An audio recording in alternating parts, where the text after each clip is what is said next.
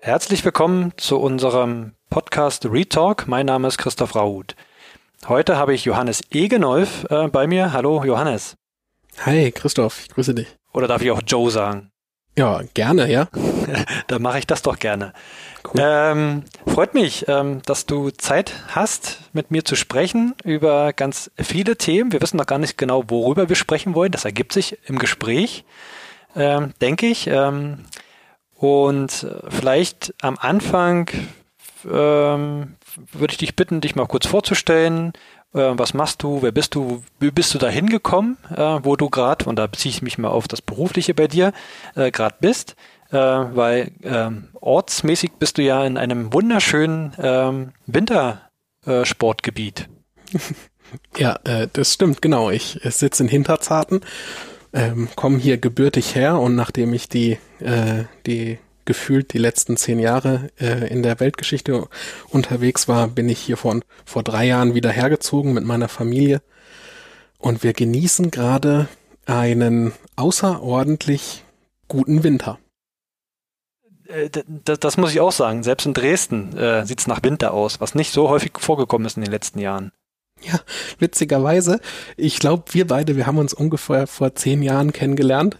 Da, äh, da, da habe ich ja eine Zeit lang in Dresden gelebt, ähm, oben am Drachenberger Platz. Und das war irgendwie ein extremer Winter, als ich gerade da war, so richtig mit irgendwie, weiß ich nicht, fast einen Meter Schnee. Ich kann mich noch erinnern, dass irgendwie mein Auto kaputt gegangen ist und ich musste dann im Schneegestöber äh, den Zündverteiler meines Autos reparieren. Das war eine skurrile Geschichte, ja. Und ja, ja. irgendwie Parallelen. Ja, auf jeden Fall. Also ich weiß nicht, ob wir seitdem schon mal wieder so einen Winter hatten. Ähm, aber auf jeden Fall kann ich mich noch an unsere Zusammenarbeit erinnern, damals.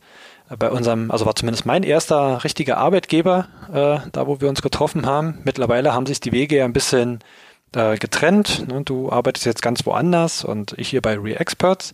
Mhm. Ähm, aber ich freue mich umso sehr, dass wir uns jetzt wiedergefunden haben und ähm, auch gemeinsam mal in ein Gespräch in diesem Podcast gehen können. Mich auch. Freut genau. mich sehr. Ja, Schön. dann erzähl doch mal, also was machst du denn eigentlich so, Johannes, mittlerweile? Ja, ähm, also wer bin ich und äh, was mache ich und wie bin ich da hingekommen? Ähm, ich bin jetzt erschreckenderweise, habe ich neulich festgestellt, 39 Jahre alt, bin schon länger verheiratet und habe mittlerweile zwei Kinder, viel später als äh, du deine Kinder bekommen hast, aber immerhin. Ähm, ich arbeite aktuell äh, als Scrum Master. In meinem Arbeitsvertrag steht Scrum Master drin. Wenn ich davon erzähle, sage ich allerdings immer, ich arbeite als Scrum Master und auch als Agile Coach. Und ähm, ja, wie bin ich hierher gekommen? Äh, witzigerweise, du hast es schon angesprochen, wir haben uns vor ungefähr zehn Jahren kennengelernt. Es war damals auch mein erster Arbeitgeber. Ähm, die T-Systems, MMS in Dresden, darf man wahrscheinlich sagen, oder? Na klar. Super.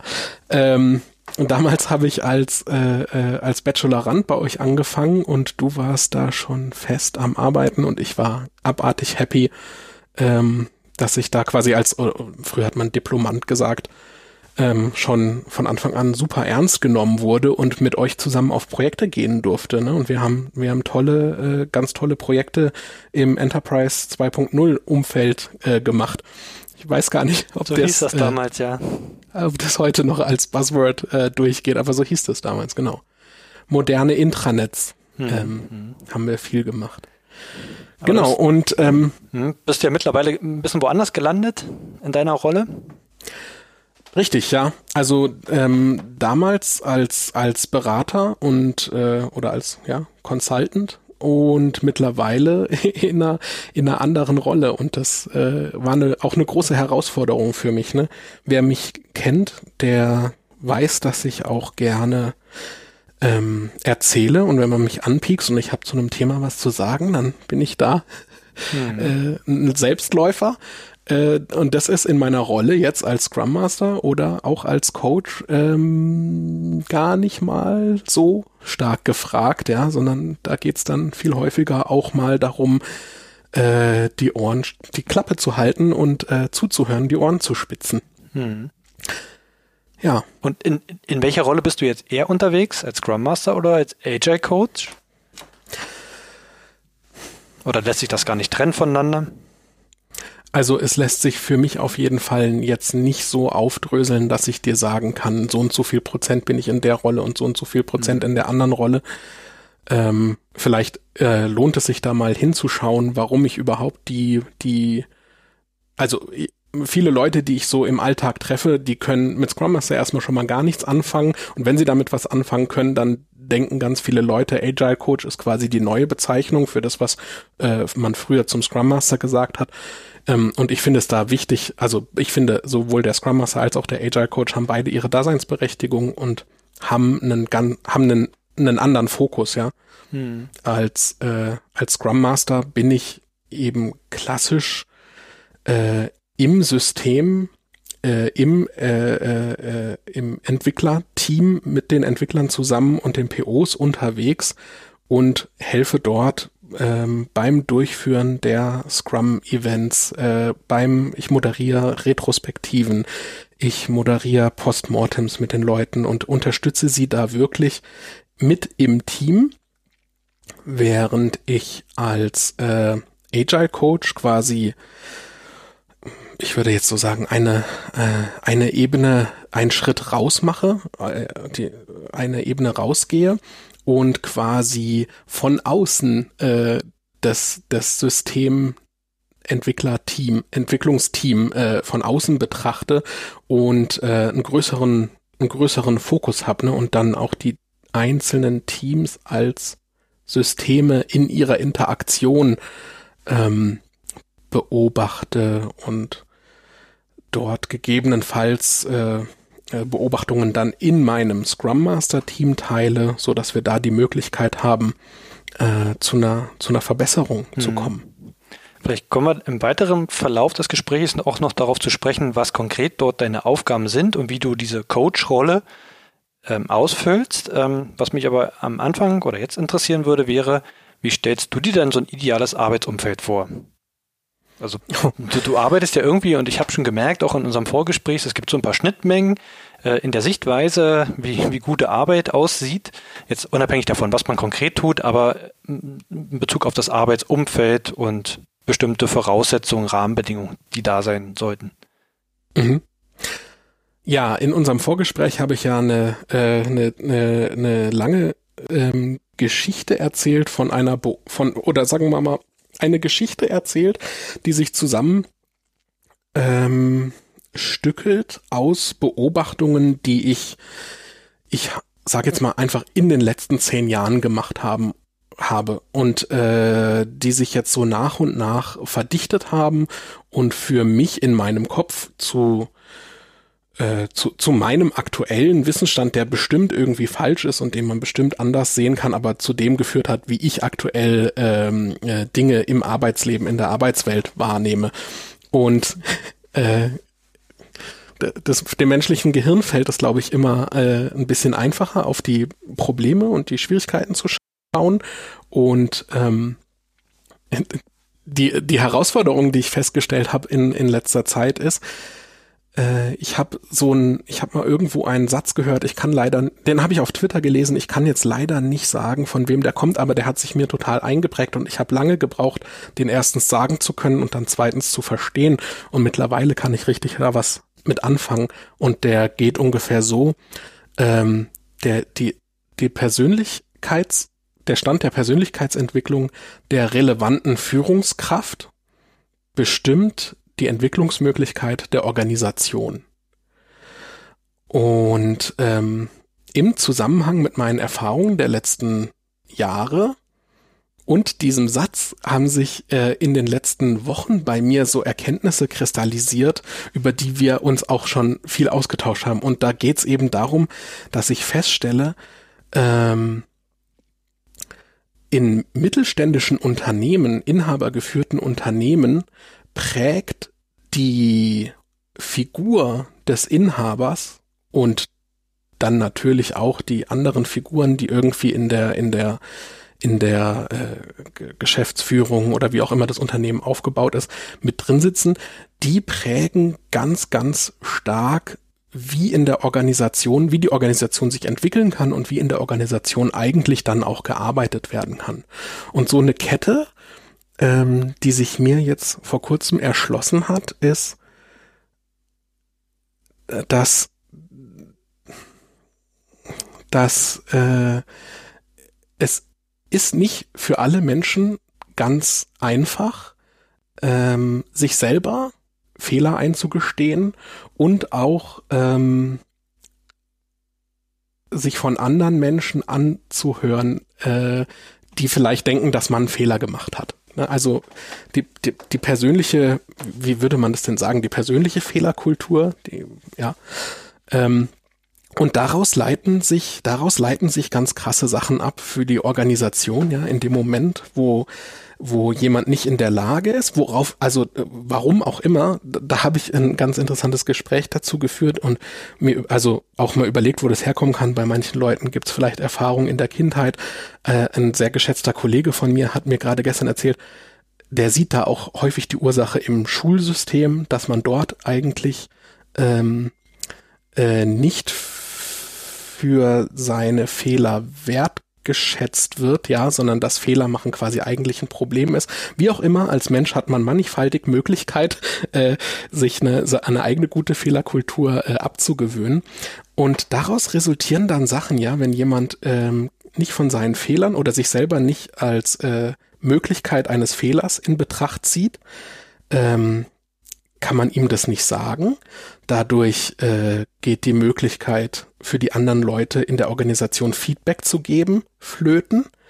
Wenn diese Möglichkeit flöten geht, entsteht häufig im, im Managementbereich so was wie, ähm, was man als Green Lights äh, bezeichnen würden. Ja, von unten nach oben werden nur grüne Ampeln gemeldet, weil wenn man eine rote Ampel meldet, ähm, äh, kann es sein ja, dass man sich anschauen muss, warum ist die Ampel rot und wenn man und dann äh, läuft man Gefahr, dass äh, eine Führungskraft zum Beispiel oder auch ein Inhaber zum Beispiel als Bestandteil des Problems der roten Ampel identifiziert wird, was nicht sein kann. Ja. Mhm. Ähm, und aus solchen Konstrukten heraus, äh, ähm, da geht uns die Fehlerkultur flöten, ähm, da geht uns die psychologische Sicherheit für die Mitarbeiter flöten ähm, und im Endeffekt macht es natürlich die Arbeit im Umfeld, wo Agilität oder wo agile Methoden eingesetzt werden sollen und eigentlich auch Sinn machen, ähm, das macht diese Arbeit unheimlich schwierig. Weil was versuchen wir in der täglichen Arbeit mit agilen Methoden? Ähm, wir versuchen, wir wissen eigentlich, ne, wir kennen unser Ziel nicht, wir haben vielleicht eine Idee oder eine Vision, wo es hingehen soll, aber wir kennen den Weg nicht. Deswegen arbeiten wir agil. Wenn wir den Weg kennen würden, könnten wir einfach alles planen und Wasserfall machen. Hm.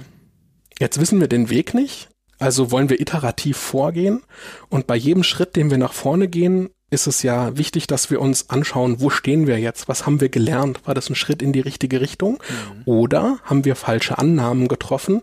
Haben wir äh, äh, am Markt vorbei, am Kunden vorbei äh, äh entwickelt oder was auch immer?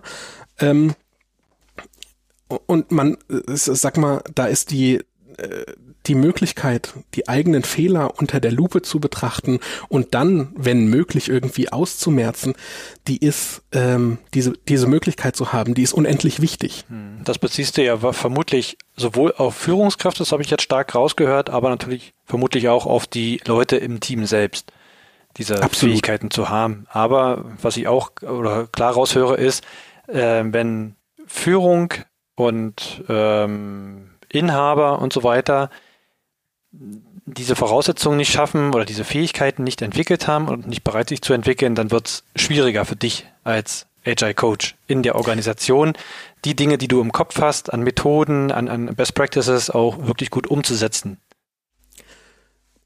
Ich würde jetzt erstmal Ja sagen und an der Stelle tatsächlich leider Ja, aber, mhm. weil es geht gar nicht so sehr darum, was ich im Kopf habe. Für mich ist total wichtig, ähm, dass ich in der Organisation die Möglichkeit habe, äh, das Team dabei zu entwickeln, die Dinge auf die Straße zu bringen und die Dinge umzusetzen, die sie im Kopf haben. Das heißt, du hast Und gar nicht so den, den perfekten Plan im Kopf, wie gute Arbeit organisiert sein muss, wie äh, ein gutes Team funktioniert, was dazugehört? Wo soll der herkommen, Christoph? Von, von also, dir, du bist doch der Experte.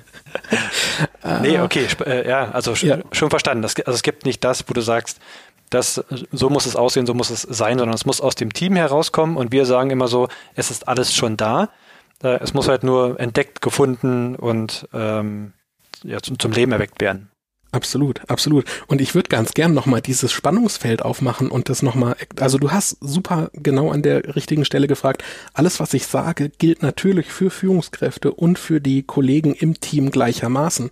Und wenn ich jetzt im Team die Möglichkeit habe, zum Beispiel mit einem Scrum Master, mit einem Coach gemeinsam äh, genau diese ähm, äh, diese diese diese Kultur zu schaffen und so zu arbeiten, dass wir kontinuierlich unsere Arbeit hinterfragen und äh, unsere äh, unsere Fehler quasi sukzessive ausmerzen, dann entwickelt sich, also wenn ich jetzt hier irgendwelche Sachen falsch formuliere oder so, dann bitte ich mhm. da um Nachsicht. Ich würde jetzt einfach mal in laienhaft sagen, dann entwickelt sich dieses Mindset in den Mitarbeitern und die leben das wirklich ganz stark. Mhm. Und wenn sich diese Arbeit im Team, wenn, wenn, wenn da die, die Schere zu weit auseinander geht zwischen der Arbeit im Team und dem, was man beobachten kann, wie sich das Management verhält, wenn zum Beispiel keine ähm, äh, etablierten, äh, wenn es keine Feedback-Kultur gibt, wenn, wenn keine etablierten Feedback-Wege da sind,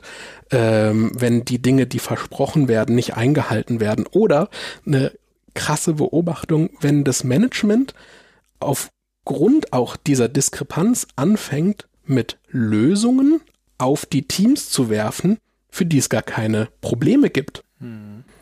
Dann wird es auf einmal ähm, zu dann führt es auf einmal zu einer unguten Stimmung im Unternehmen, ja.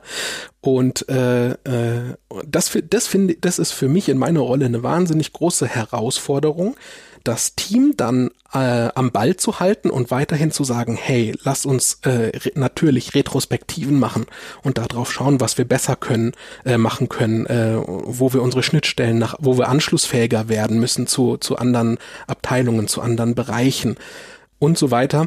Und es, es gibt dann so einen Moment, wo ich festgestellt habe, wo ich beobachten konnte in den letzten Jahren, dass die Teams sagen, hey, wir arbeiten, wir, wir sind hier wahnsinnig weit mit unserer eigenen Entwicklung im Team. Wir haben hier schon wahnsinnig viel möglich gemacht. Ähm, da ist kein, da ist der Hebel gar nicht mehr so groß. Mhm. Wenn wir jetzt wirklich einen großen Schritt nach vorne machen wollen, dann sind es Dinge, die außerhalb unseres Verantwortungsbereichs liegen, die wir auch schon ganz oft auf Zettel gelegt, ge geschrieben haben zum Beispiel und die dann aber leider geflissentlich äh, äh, äh, äh, ignoriert wurden. Mhm. Und, und da gibt's dann diesen Clash zwischen Führungskultur und der Kultur im Team. Wenn man reife Teams hat, also ich weiß, der Begriff frei für Teams ist irgendwie in der Vergangenheit auch schon auf Kritik gestoßen. Ich weiß einfach jetzt nicht besser, wie ich es hm. wie ich's, wie ich's besser sagen soll.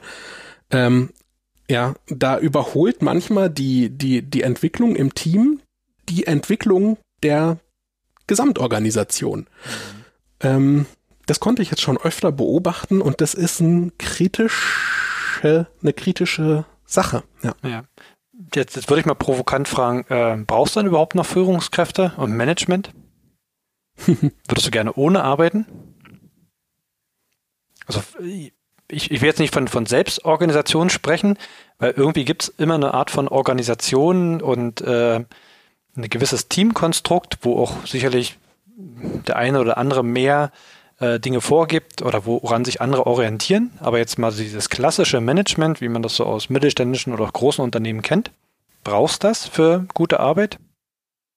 Also das klassische Management, wie man es kennt, braucht sicher nicht für gute Arbeit. Ganz im Gegenteil, das klassische Management, wie ich es in den letzten Jahren in Konzernen und auch in größeren mittelständischen Unternehmen kennengelernt habe, steht wirklich guter Arbeit fatal im Weg.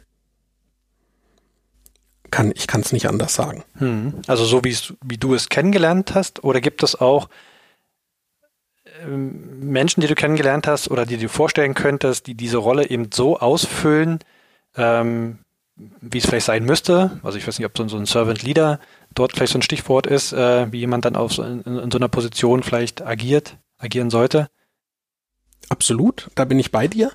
Dann bin ich allerdings nicht mehr eben beim klassischen Management, sondern das ist schon wieder was, wo ich sagen würde, da hat dann jemand seine ähm, Rolle äh, ernst genommen und sich auch in der Rolle weiterentwickelt und würde sich dann so verhalten, wie ich Johannes jetzt die Rolle oder was ich heutzutage von so einer Rolle erwarten würde. Es gibt diese Leute, ich habe jetzt gerade vor kurzem äh, den Rollenwechsel eines, äh, eines Kollegen beobachten können, ähm, der in einer klassisch orientierten hierarchischen Organisation ähm, jetzt eine ja, Servant Leader mäßige Rolle übernommen hat und der da einen super tollen Job macht. Ähm, das gibt's durchaus. Ähm, es gibt einen krassen Punkt, wo ich merke, wo dann ein Clash entsteht zwischen so jemanden wie diesem Kollegen ähm, oder auch bei jemanden wie, wie mir, der da sehr engagiert ist und ähm, den Leuten, die da eher in einem älteren Weltbild äh, verhangen sind. Ich, da gehört ein bisschen Idealismus dazu. Idealismus für die eigene Arbeit. Das ist jetzt eine These, eine Behauptung von mir, die ich jetzt raushau, die kann man gerne hinterfragen und, und, und, und wenn da was Falsches dran ist, dann bin ich total dankbar äh, für, für Hinweise, dann kann ich da auch noch mit dran wachsen. Das ist jetzt ein, ein Gedanke, der mir ähm, vorhin auch in, in Vorbereitung auf das Gespräch gekommen ist. Ähm, wenn Idealismus für das eigene Arbeiten, für den eigenen Job mit im Spiel ist, das kann ich bei mir selber beobachten und eben auch bei besagten Kollegen zum Beispiel oder auch bei, bei, bei, bei ein paar anderen Leuten. Dann engagiert man sich und äh, äh, kümmert sich selber auch ums Vorankommen und dazulernen und ähm, vielleicht kauft man sich mal ein Buch, ja, äh, gibt's ja auch noch oder hört oder abonniert ein paar paar gute Podcasts oder äh, ähm, äh, einen guten Blog äh, wo es auch darum geht, wie die eigene Rolle sich kontinuierlich weiterentwickelt und was es da heute äh, äh, mehr gibt und wie man sich heute, wie man heute in der Rolle, was man heute in der Rolle machen kann mhm. im Vergleich zu zum Beispiel vor zehn Jahren. Ja. Wenn ich einen Scrum Master treffe, der äh, der mir Geschichten von Chicken und Pigs erzählt, dann verstehe ich zwar, worauf der hinaus möchte. Ich weiß gar nicht, ich glaube, haben wir beide nicht sogar zusammen die Scrum-Zertifizierung damals ja, ja, gemacht? Ja, genau. Ja, da musste ich dran denken, ja, da, da, als wir die gemacht haben, da war diese Geschichte mit den, mit den Hühnern und den Schweinen doch noch total en vogue, oder? Mhm. Wo man erklären wollte, warum ein Schwein mit seinem Schinken eben viel mehr involviert ist in einem Burger als ein, oder in einem Sandwich als ein Hühnchen, was ein Ei legt. Mhm. Aber ich weiß nicht, wann es passiert ist, aber ich habe die Geschichte also bestimmt seit sieben Jahren nicht mehr gehört und es irgendwie sind Entwickler, sind halt einfach keine Schweine und Scrum Master sind einfach keine Hühnchen und diese Vergleiche irgendwie heutzutage ranzuziehen ist irgendwie oldschool. Wenn ich heutzutage Scrum Master treffe oder Leute äh, treffe, die sagen so, ich habe aber sechs Jahre als Scrum Master gearbeitet und ich sage dir jetzt, wie das mit den Chicken und den Picks richtig funktioniert, dann läuft's mir eiskalt den Rücken runter. Und da merke ich, dass da offenbar nicht genug Idealismus für diese Rolle am Start ist, um diese Rolle auch in die aktuelle Zeit zu transformieren. Mhm. Und dass dieser Idealismus für den eigenen Job, fürs eigene Vorankommen wollen und besser werden, eine Professionalität im eigenen Job an den Tag legen zu wollen, das ist was, wenn davon mehrere Leute zusammenkommen, ähm, dann sind wir an der Stelle, wo du vorhin gefragt hast, ähm, gibt es für dich äh, ein ideales Arbeitsumfeld? Sowas wünsche ich mir von meinem Arbeitsumfeld. Hm. Ja, das hat ganz viel damit zu tun, dass Menschen bei sich sind und genau auch verstehen und sich hinterfragen, was sie denn eigentlich wollen, wofür sie brennen, äh, ja. was sie motiviert, auch jeden Morgen aufzustehen. Sind das ja. die Tätigkeiten, die man macht, oder ist das eigentlich nur, in Anführungsstrichen, ein Schauspiel, was man äh, abfährt äh, und sich eine Maske aufsetzt, zur Arbeit geht und wieder zurückkommt, ein ganz anderer Mensch ist? ähm, das hängt da sehr eng auch miteinander zusammen und glaube ich auch einer der wichtigen Punkte, einfach herauszufinden, was wollen Menschen wirklich, äh, wenn mhm. sie arbeiten gehen. Und idealerweise trifft dann so ein Idealismus äh, äh, quasi auf das, was der, also ist, ist, ist das eins, ne? Also der Mensch ist immer der Mensch, er selber und er ist niemand, der sich verstellt und äh, irgendeine andere Rolle einnimmt im Unternehmen, als er dann eigentlich zu Hause ist oder im Privatleben. Ja. Hm. Wo, ist es, Darf ich noch mal kurz was ja, anfügen an der Stelle? Ich jetzt gerade, wo wir darüber reden, wird mir das so bewusst, wie lustig ähm, früher also als, als ich angefangen habe, äh, äh, nach dem Studium zu arbeiten, hatte ich unheimlich häufig die Situation, dass ich dann mit Arbeitskollegen ähm, abends vielleicht noch was gemacht habe, äh, after work irgendwie ein, äh, ein nettes Bier trinken oder irgendwie sowas oder auch eine Apfelsaftschorle. Und ähm, häufig haben Leute zu mir gesagt, hey, lass uns doch mal nicht über Arbeit sprechen.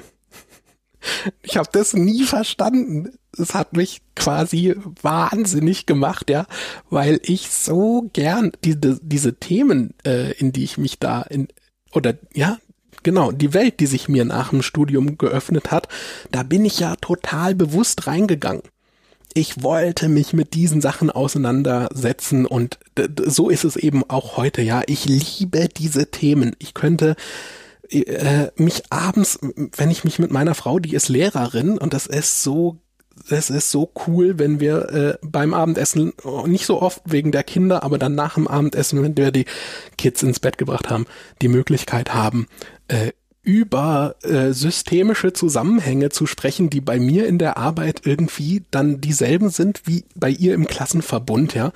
Und für mich hört das nicht auf, ja. Es gibt bei mir nicht den Arbeits-Johannes und den Privat-Zuhause-Johannes. Ich bin da eins und ich liebe das, äh, mich darüber auszutauschen und mit Leuten da zu reden, ja. Sehr schöner Zustand, ja. Ja. Ähm, wo, wo, wo hast du das dann alles, das wäre jetzt meine Frage gewesen, meine nächste, ähm, her? Also wie, wie, wie bist du zu dem geworden oder wie, wie hast du diese, diese Sichtweise ähm, bekommen? Wie hast du dich dazu entwickelt? War das schon Anfang an da? Hast du das gemerkt? Oder gab es irgendwas Inspirierendes, Auslösendes in der Vergangenheit, äh, was dir das so aufgezeigt hat und dich dorthin gebracht hat? Oh. Ähm. Äh, bis zu einem Teil der Frage war ich ganz bei dir und wusste sofort, was ich antworten wollte. Und dann bist du noch einen Schritt weiter in die Vergangenheit so, ge gegangen nee, und dann also weiß ich jetzt nicht mehr. Also, ähm, wahrscheinlich, also ja, also ganz viel davon habe ich natürlich irgendwie meinem Umfeld zu verdanken. Ich würde jetzt mal behaupten, dass mich meine Eltern wahrscheinlich auch zu einem Interess oder dabei geholfen haben, dass ich interessiert sein kann und dass ich äh, ja irgendwie ein offener Mensch sein kann, ein Stück weit. Und dann habe ich immer unterwegs, ich meine, äh, dass wir beide jetzt hier mit, miteinander reden können, ist das beste Beispiel dafür, einfach ganz tolle Leute getroffen, mit denen ich mich immer unterhalten konnte, die, die, die offen waren, die mir Sachen gezeigt haben ähm, und so weiter. Also das gehört immer dazu. Das ist nicht, dass ich das irgendwie alles alleine geschafft hätte. Mhm. Dann gibt es natürlich, also das gibt immer irgendwie Input und und und äh, Impulse von außen. Und ähm, einer der wichtigsten Impulse, die dazu geführt haben, dass ich da bin, wo ich jetzt bin, ist sicherlich einer meiner damaligen äh, Professoren gewesen, äh, Professor Carsten Wendland, der mich, ich habe ja was ganz anderes studiert, ich habe ja Mechatronik mit Fachrichtung technische Dokumentation studiert. ähm, und äh, äh, der Carsten hat mich damals auf das Thema Enterprise 2.0 beziehungsweise moderne Intranets oder man, noch früher hat man gesagt kollaborative Intranets mhm. äh, hat er mich aufmerksam gemacht und als ich das gesehen habe, habe ich gedacht, oh, das ist das ist ja der Wahnsinn. Äh, ein Intranet, wo man wo man mitarbeiten kann, ein Wiki oder ein, oder oder ein, ein Microblogging-Tool im Intranet und dann sowas wie Skype in der Arbeit nutzen. Ja, cool, so will ich arbeiten. Ja, da habe ich dann dafür Feuer gefangen. Das war so ein erster Impuls. Das ist äh, werde ich werde ich nie vergessen. Unser unser gemeinsamer damaliger Chef, ja, der Florian Wolf. Frank. Ach Mist, jetzt habe ich es schon wieder gemacht. ich, ah, ich ja, ich, ich kenne die Anekdote. Du verwechselst die Namen, du sagst zu deinem Kollegen Frank, der eigentlich Florian heißt und andersrum. Genau, genau. Ja. Beide nämlich total tolle Chefs von mir. Ja. Entschuldigung Frank und Entschuldigung Florian, wenn ihr das jemals hört. Tut mir leid. Aber es ist mir sogar an meinem ersten Arbeitstag äh, bei Florian hier in TTC passiert, dass ich ihn Frank genannt habe und jetzt wollte ich von Frank erzählen und sag Florian. Okay, es sei das mir vergeben. Sehr schön. Ähm, äh, beide total tolle und inspirierende Menschen und es sind beide eben zum Beispiel auch einfach ein Beispiel dafür, dass man, dass ich mich zwar alleine anstrengen kann und ein offener Mensch sein will, es gehört aber auch immer ein tolles Umfeld dazu, ähm, dass man sich da weiterentwickelt. Und das ist ein so spannender Punkt. Ähm, ich bin gerade in einer Phase, äh, wo auch ein Jobwechsel stattfinden wird. Und ich hatte die Möglichkeit, bei meinem äh, neuen Arbeitgeber äh, total transparent zu sagen, wisst ihr was, ähm, ich bin nicht, ich, ich bin nicht und ich war noch nie der Bewerber, der sich die Unternehmenszahlen auf der Website anschaut und die auswendig lernt und dann unheimlich viel zu dem Unternehmen sagen kann. Ähm, es inspiriert mich schon, woran ich arbeite. Es ist auch, ähm, also äh, ich, ich, ich helfe viel lieber und eigentlich ausschließlich dabei, die Welt irgendwie besser zu machen. Ich würde nie im Leben für ein Rüstungsunternehmen oder so arbeiten und da ähm, äh, schaue ich lieber, dass ich irgendwie äh, Dinge, die die da unterstützend wirken, ähm, sabotieren kann oder wie auch immer, ja. Also das ist mir dann schon wichtig und gleichzeitig konnte ich total gut von Anfang an sagen, ähm, wisst ihr was? Was für mich wirklich richtig wichtig ist und zählt, sind, werden meine allerengsten Kollegen, die Teams kennenzulernen, ähm, die anderen Scrum Master und Coaches kennenzulernen, ähm, die, die, die, das Führungsteam kennenzulernen, äh, ein gutes Gefühl für meine Vorgesetzte zu bekommen und so weiter. Das sind die Sachen, die zählen, weil das ist ja das, das ist ja dann wirklich mein engstes Umfeld ähm, für die nächste Zeit. Und das ist, das ist unheimlich wichtig für Und die Gelegenheit hattest du im Vorhinein? Ja, die hatte ich, genau. Okay. Das haben wir ganz intensiv gemacht, was ich wahnsinnig toll finde. Also ähm, ich habe schon festgestellt, dass Unternehmen äh, sich in ihrer HR-Arbeit, also HR ist ja auch nicht mehr nicht mehr so en vogue zu sagen, aber ähm, äh, heißt jetzt, also in der Personalarbeit äh, sich wahnsinnig weiterentwickeln und sich da äh, äh, stark Mühe geben, viel weniger Kontakt mit der äh, Personalabteilung äh, insgesamt und viel mehr Kontakt möglich machen mhm. mit den Führungskräften und mit den eigentlichen Teams. Und das finde ich total toll. Das ist total spannend, weil du sagst ja, du äh, wählst deinen Arbeitsplatz nicht nach dem Unternehmen aus, machen ja viele, so gerade nach dem Studium, mhm. bekannter mhm. Name, große Firma, dort gehe ich auf jeden Fall hin ähm, mhm. sondern du wählst nach dem Menschen aus. Und man sagt ja auch äh, andersrum, man ähm, geht zum Unternehmen wegen dem Unternehmen, wegen dem Namen und verlässt es wegen der Führungskraft, äh, die dann das vielleicht stimmt. nicht passend hat. Und bei dir ist es andersrum erstmal, ne? Ja. Du kommst genau wegen den Leuten, wegen den Führungskräften, wegen deiner äh, Chefin oder wegen dem Chef. Äh, und das ja. ist ganz ausschlaggebend für dich, eine ganz andere Perspektive, ja. die man da einnimmt. Ja, das stimmt. Und du sagst, aus dem heraus entwickelt sich definitiv was Gutes. Also es kann nur gut werden.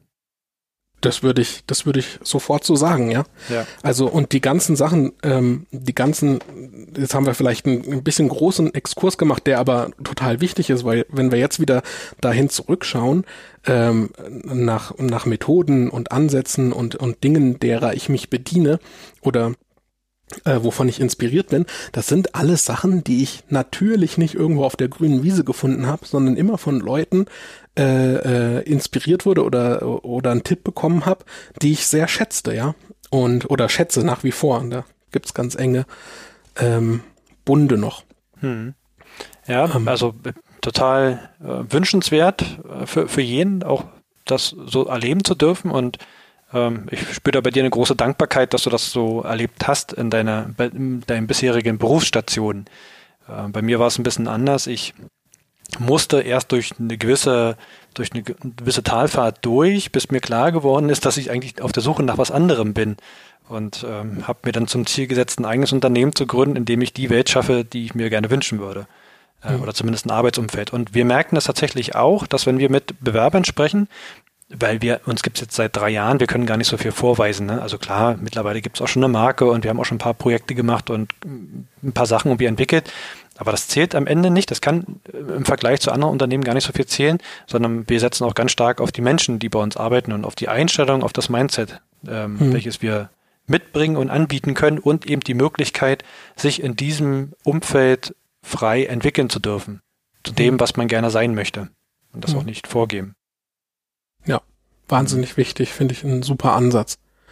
Schön, ähm, ja. Nicht mich falsch verstehen, die Talfahrten, die hatte ich mannigfaltig hinter mir.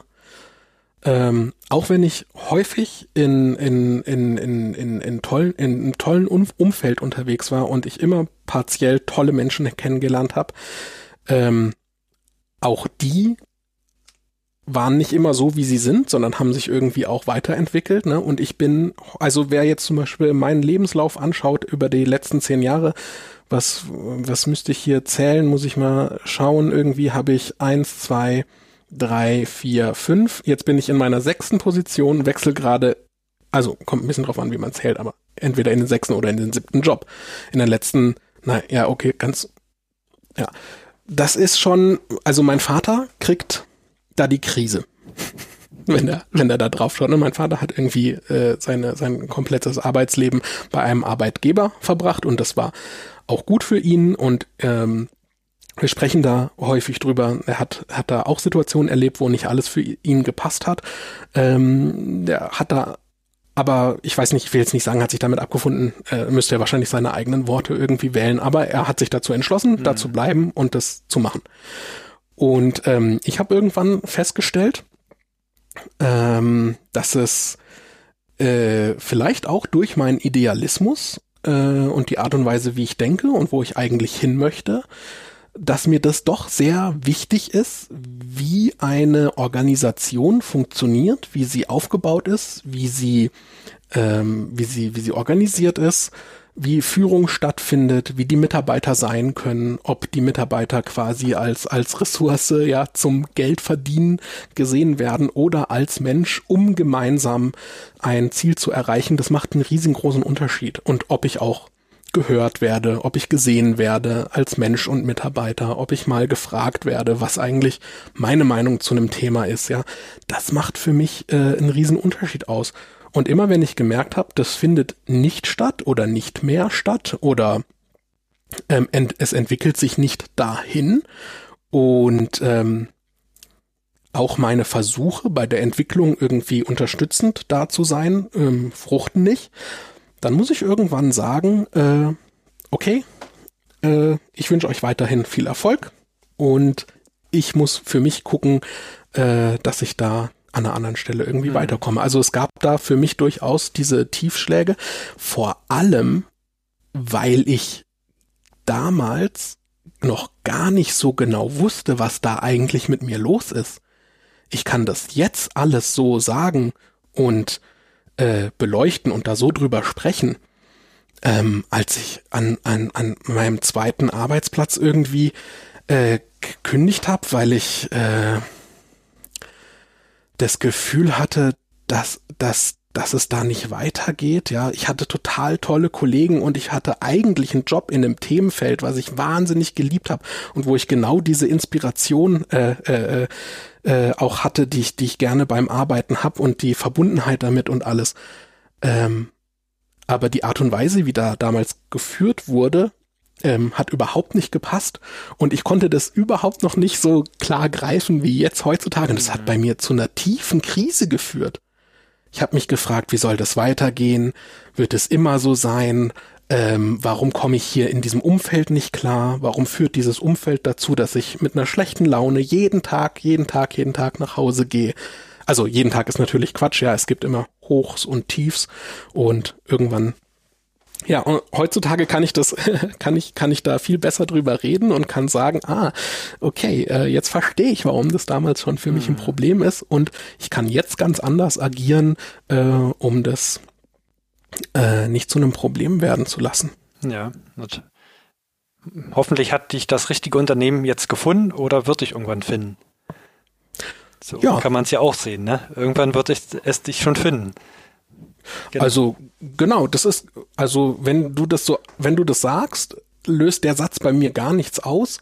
Ich bin nicht auf der Suche nach dem einen mm, perfekten Unternehmen. Nee, das, das, das meine ich damit nicht, aber ja. es, es, es wird dich irgendwann finden, von ganz alleine.